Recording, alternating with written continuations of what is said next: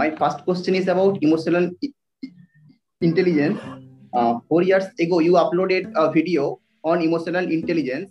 You talk about how to manage relationships and uh, with respect to this. So I am asking that uh, whether there is any particular uh, systematic way through which, uh, following which I can increase my emotional intelligence. Like for example, there is meditation to increase our focus. And so is there any particular way, systematic way so that following that i can increase my emotional intelligence and i can apply that in my uh, personal life and professional life all that what do you mean by emotional intelligence जब आप ये term use कर रहे हैं तो आप किस stand point से किस कॉन्टेक्स्ट में आप बोल रहे हैं yeah actually there is a book by uh, daniel goleman uh, the name of the book was emotional intelligence why it matter more than iq in that book uh, i have started reading and he has a youtube lecture. I have also seen that. Uh, actually what i understand that may be wrong uh, when we face any problem concerning uh, where emotional uh, part is involved. I can um, give an example. For example there are two boys in the same college. Two of them are facing breakup at the same point. One boy is thinking that okay the breakup is okay i can uh, focus more on study this happens in life and another is going to depression thinking continuously over it so we can say that say that the first boy who has thought that this can happen, this is okay, this will I will I can overcome this. He has more emotional intelligence than this person. And uh, to distinguish it from IQ, IQ application of IQ is there where is a mathematical problem, a puzzle-like problem is involved, where um, emotional is not too much involved. Uh, this is what I understand. आपने IIT Guwahati से masters in physics किया था और अभी आप PhD pursue कर रहे हैं right why am saying this thing is because जो हमारा बैकग्राउंड होता है ना उसी तरह से हम हर एक चीज़ को इंटरप्रेट करते हैं because you are studying the laws of the universe तो वो सारे लॉज क्या है? बेसिकली ऑब्जेक्टिव है। दे कैन बी ऑब्जेक्टिफाइड तो आप वहाँ पे बड़े आसानी से कॉज एंड इफ़ेक्ट को ट्रेस कर सकते हैं और उसको अगर आप रिपीट करते हैं रेप्लीकेट करते हैं तो you can get the same effect again and again if you are repeating the same cause subject to condition ये बेसिकली फिजिक्स में होता है। तो वो सब क्या हो गया? ऑब्जेक्टिव ऑब्जेक्टिव रियलिटी हो गई। बट जिसकी आप बात कर रहे हैं ना, ये जो इमोशनल इंटेलिजेंस है, जो आपने दो लड़कों का एग्जांपल दिया कि दोनों का ब्रेकअप हुआ, एक ने ओवरकम कर लिया, एक नहीं कर पाया तो एक की जो इमोशनल इंटेलिजेंस है वो ज़्यादा है, एक की कम है। ऐसा नहीं है। क्यों? क्योंकि जहाँ पर सब्जेक्टिव वर्ल्ड आ जाता है, यानी ये जो थॉट्स का रेलम आ जाता है, एक पर्सन का आ जाता है तो वहाँ पर बहुत सारी कंडीशंस और आ जाती हैं, जिसको हम ऑब्जेक्टिफाई नहीं कर सकते। फॉर एग्ज़ाम्पल ये जो दो लोग जिनकी आप बात कर रहे हैं कि जिनका ब्रेकअप हुआ है उसमें यह भी फैक्टर देखना पड़ेगा कि किसकी अटैचमेंट कितनी ज़्यादा थी और किसकी रिलेशनशिप कितनी अच्छी थी। हो सकता है एक की जो रिलेशनशिप थी वो अच्छी थी ही नहीं तो जब ब्रेकअप हुआ तो उसको प्रॉब्लम नहीं हुई। दूसरा हो सकता है कि उसकी रिलेशनशिप बहुत अच्छी थी और उसकी गर्लफ्रेंड ने उसको डिच करा, वो भी उसके बेस्ट फ्रेंड के लिए या उसके सगे भाई के लिए। तो कॉम्प्लिकेटेड हो गया ना। So the point is in the subjective world हम कभी भी दो लोगों को कंपेयर नहीं कर सकते। इनफैक्ट हम इसको मेजर ही नहीं कर सकते कि इमोशनल इंटेलिजेंस किसकी कैसी है। जैसे जो आईक्यू है उसको तो मेजर किया जा सकता है बड़े आराम से। कि पजल दे दिया या कोई क्वेश्चन दे दिया दो लोगों को सेम क्वेश्चन है जो सॉल्व कर पाया जितनी जल्दी उसकी आईक्यू ज़्यादा है जो नहीं कर पाया उसकी आईक्यू कम है। तो वहाँ पर तो फिर भी आसान है चीज़ों को मेजर करना। एनालिटिकल स्किल्स लॉजिकल स्किल्स उन सब चीज़ों को। But when it comes to emotions तो there are lots and lots of factor involve और इसको मेजर किया ही नहीं जा सकता है। बिकॉज़ वो ऑब्जेक्टिव नहीं है ना, वो सब्जेक्टिव है। और किसके अंदर क्या चल रहा है? ऐसा कोई इंस्ट्रूमेंट नहीं बनाए कि उसको पता लग जाए कि वो एग्जैक्टली exactly क्या है। तो अगर ये एक फैक्ट है जिसकी मैं बात कर रहा हूँ और यहाँ तक अगर आप देख पा रहे हैं तो ये जो क्वेश्चन है, ये रिडेंडेंट हो जाता है कि हम अपनी इमोशनल जो इंटेलिजेंस है या जो इमोशनल आईक्यू है, उसको कैसे बढ़ाएँ। People are using these terms but इसमें हम क्लियर कट लाइन नहीं ड्रॉ कर सकते कभी भी। क्योंकि एक है किसी सिचुएशन के बारे में सोचना कि हाँ मैं इमोशनली बहुत स्ट्रांग हूँ। एक है उस सिचुएशन में होना। दोनों में बड़ा फ़र्क है। फॉर एग्ज़ाम्पल ब्रेकअप वर्ड अपने आप में कहना बड़ा आसान है, कुछ भी नहीं है। ब्रेकअप हुआ तो मैं उससे ओवरकम कर जाऊँ। अरे, ये भी तो डिपेंड करता है आपका रिलेशन कैसा था। If that person meant the world for you और फिर वो ब्रेकअप हो गया. And there was not even the slightest of doubt in your mind ऐसा कुछ हो सकता है और फिर भी वो हो गया. तो इमोशनली उससे बाहर आने में टाइम तो लगेगा ही ना प्रॉब्लम तो होगी ना. फिर वो चाहे कोई भी हो. फिर वो चाहे वही आदमी हो जिसने वो बुक लिखी है इमोशनल इंटेलिजेंस के ऊपर. तो अब सवाल उठता है, क्या किया जाए? बिकॉज़ इट इज़ सब्जेक्टिव तो इसको मेजर नहीं किया जा सकता। तो we need to understand the subject जब तक हम ये नहीं करते देर इज़ नो टेक्निक क्योंकि आपने जो क्वेश्चन पूछा है, उसमें इंप्लाइड है कि यू आर बेसिकली आस्किंग कि क्या कोई ऐसी टेक्निक है या कोई ऐसी प्रोसेस है या कुछ ऐसे स्टेप्स हैं जिससे कि हम अपनी इमोशनल इंटेलिजेंस को बढ़ा सकें। The clear cut answer is no there is nothing of that sort अगर हमको अपनी इमोशनल इंटेलिजेंस वैसे तो ये वर्ड अपने आप में थोड़ा सा एम्बिगुअस सा है बट फिर भी अगर हम बोले कि भाई इमोशनली अगर हमको स्ट्रांग होना है तो उसके लिए क्या करना पड़ेगा? उसके लिए हमको खुद को और खुद की जितनी भी लेयर्स हैं, उसको बारीकी से समझना पड़ेगा। That is the only way out there is no other way out at the deepest level of your being जो आप होते हो ना, जो आपकी आइडेंटिटी है, अगर मैं एक लाइन में इसको समअप करूँ, जो भी कुछ मैंने कहा है उसको, कि जो आपकी आइडेंटिटी है, अगर वो इनकम्प्लीट है वो फाइनाइट है वो फ्रेगमेंटेड है और फिर वो किसी और के साथ में जुड़ेगा या जुड़ेगी तो वो अपने ऊपर भी बर्डन क्रिएट करेगा और सामने वाले के ऊपर भी। That relationship will become kind of a burden on both the people involve लेकिन अगर अपने अंदर से you are stable secure free you are peaceful और फिर आप किसी के साथ रिलेशनशिप में जाते हो तो वो रिलेशनशिप में भी वही रिफ्लेक्ट करेगा जो आप अपने अंदर से होगे। यानी स्टेबिलिटी हैप्पीनेस पीसफुलनेस कामनेस वो सब वहीं रिफ्लेक्ट हो जाएगा उसी रिलेशनशिप में। फिर जो रिलेशनशिप जैसी होगी, वैसे ही आप अंदर से होते चले जाओगे। तो ये एक लूप बन गया एक तरीके से। जैसे आप अंदर से हो वैसे ही बाहर रिफ्लेक्शन है आपकी जो रिलेशनशिप्स है उसकी। अगर अंदर से आप पीसफुल हो तो आपकी रिलेशनशिप्स भी पीसफुल है right I had a question about how important the asking of who I am actually previously I was not interested in asking who I am that question but now after talking with you a new dimension has opened so that was the second question that I was not interested in asking who I am. I just wanted to know is it okay not to be interested in asking who I am? Absolutely, it is okay not to be interested. Maybe because अभी जो priority है life में वो कुछ और है may be because कि अभी आपको अपनी पढ़ाई पे फोकस करना है अपनी पीएचडी पे फोकस करना है उसके बाद में जो भी आप आगे आपके प्लान्स है उसको एग्जीक्यूट करना है अपने जो गोल्स हैं उसको अचीव करना है जब एक स्टेबल आप पोजीशन में आ जाते हैं लाइफ में जब आपको ये लगता है कि फाइनेंशियली मैं स्टेबल हूँ सिक्योर हूँ फाइनेंशियली फ्री हूँ तब आप पूछ सकते हैं, जल्दी क्या है? There must not be any kind of hurry in asking this question this is the most fundamental question there is no second thought about it because सोचो, इस फ़िज़िकल यूनिवर्स के जितने भी लॉज हैं, उसको आप समझ जाते हैं। जो ऑब्जेक्टिव यूनिवर्स है, उसको आप समझ जाते हैं, जो वैसे आप कभी भी नहीं समझ सकते।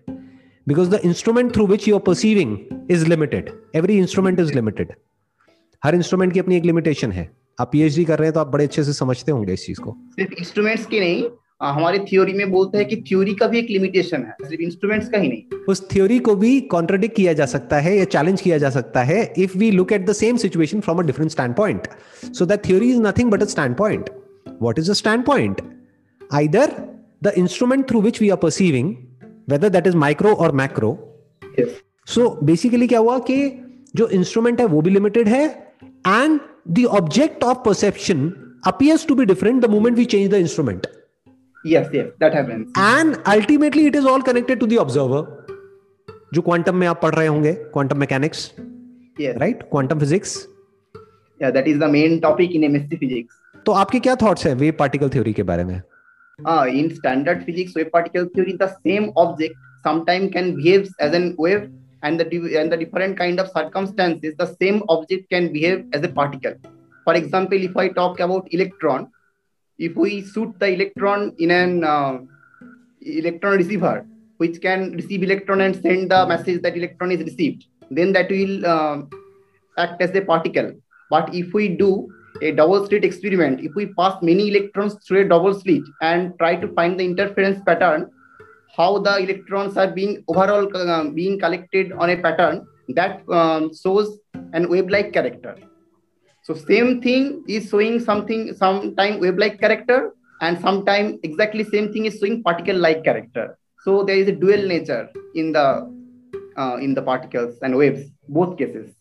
और अगर स्पिरिचुअल पर्सपेक्टिव से देखा जाए तो इसका आंसर जो है वो आपको स्पिरिचुअलिटी में मिलेगा आगे जा करके ये जो डुअल नेचर है ना जिसकी आप बात कर रहे हैं reality basically it appears to be something else the moment there is an observer और जिसको हम ऑब्जर्वर बोल रहे हैं that is not an observer that is the instrument of observation यानी हम जो वहाँ पर प्लेस कर रहे हैं हम कैमरा प्लेस कर रहे हैं क्योंकि जो इलेक्ट्रॉन्स है जिसको फायर किया जा रहा है उसको तो हम अपनी आँखों से देख भी नहीं सकते हैं। So there is no conscious observer per se for that matter हम उसके इफेक्ट्स को देख पा रहे हैं। हम उसकी परछाई को देख रहे हैं। हम एक्चुअल में तो उसको देख ही नहीं रहे हैं। Am I right yes yes. Number one we are seeing through an instrument and number two we are seeing the contact contact. of the electron with a wall. तो we are seeing the contact अगर उस wall को भी हटा दें तो camera क्या देखेगा? कुछ है ही नहीं कैमरे के लिए देखने के लिए। तो हम ये देख रहे हैं कि उस वॉल पे वो इलेक्ट्रॉन कैसे बिहेव कर रहा है? In the presence versus in the absence of a camera camera that camera is not a conscious being yes तो जिसको हम ऑब्जर्वर बोल रहे हैं that is not an observer that is the observed क्यों? क्योंकि कैमरा को भी हम ऑब्ज़र्व कर सकते हैं ना? Yes not just the objects which are perceive through the instrument are the observed but the instrument is also observed it's also in the realm of the observed ये जो बॉडी है एक इंस्ट्रूमेंट के जैसी है और इस इंस्ट्रूमेंट की कैपेबिलिटीज को बढ़ाने के लिए हमारे पास में साइंटिफिकली बहुत सारे इंस्ट्रूमेंट्स हैं जिसके थ्रू हम परसीव करते हैं। तो वो जो इंस्ट्रूमेंट्स हैं वो भी इसी फ़िज़िकल फिनोमिना के बने हैं मैटर के बने हैं और जिसको हम परसीव कर रहे हैं वो भी उसी का बना है। बिल्कुल ऐसा है जैसे किसी शीशे के अंदर कोई रिफ्लेक्शन का दिखना। Reflection of a stone on a mirror but that mirror is also stone जिसका सरफेस अलग है।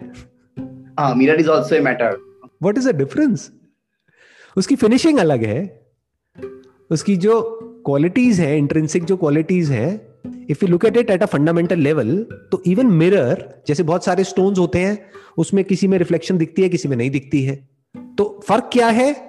Quality of stone is different right जिस कंडीशन से होते हुए वो स्टोन वहाँ तक पहुँचा है वो जो जर्नी है उन दो स्टोन्स की वो अलग अलग है। बट है तो फंडामेंटली दोनों के दोनों स्टोन ही। है तो मैटर ही है तो पार्टिकल ही। तो इसीलिए मैं कह रहा हूँ कि ये जो क्वेश्चन है ना, इसका आंसर वहाँ पर नहीं मिलेगा, क्योंकि जो ऑब्जर्वर है that is not the part of the instrument that is not attached to the instrument इसको समझना पड़ेगा। वो लेकिन आगे की बात है, वो जब आपका इंटरेस्ट आएगा ना हुए माई में, तब आप इसको क्वेश्चन करिएगा, तब आपको आंसर्स मिलेंगे। और वो बड़े इंटरेस्टिंग होंगे। उससे अलग होंगे जो अभी आप बुक्स में पढ़ रहे हैं, कर रहे हैं। बट बहुत इंटरेस्टिंग होंगे। बहुत मज़ा आएगा उसको स्टडी करने में, उसको बारीकी से ऑब्ज़र्व करने में। आप ये बताओ कि आप जो भी स्टडी कर रहे हो, आप अभी पीएचडी कर रहे हो, और फिजिक्स में जो भी आपने स्टडी किया है, क्या ऐसा पॉइंट है जहाँ पर जाकर के साइंस स्टक हो जाती है? Actually there is a famous problem the hard problem of consciousness that was very famous psychologists are saying a new problem that is hard problem of matter.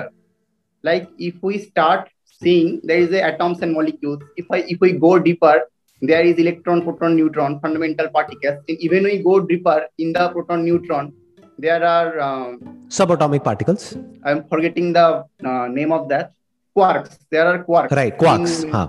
and now string theory string theory is special part. They are saying that within the quarks we can imagine there are strings. So where actually the matter is? First we thought it was atom, and then we are seeing, thinking that it was electron, proton, neutron. Now they are saying this quark, and now the theorists are saying that there may be some strings, vibration of which is creating the whole world. So what is actually the matter? This is one uh, question. And the existence of string that is only in theoretical construction because verify that whether the strings are exist or not whole string theory is based on that no instrument has been discovered. Actually, our instru- our power of instrumentation is not that far to test that theory. So it is a problem. That where is the matter? It is a problem.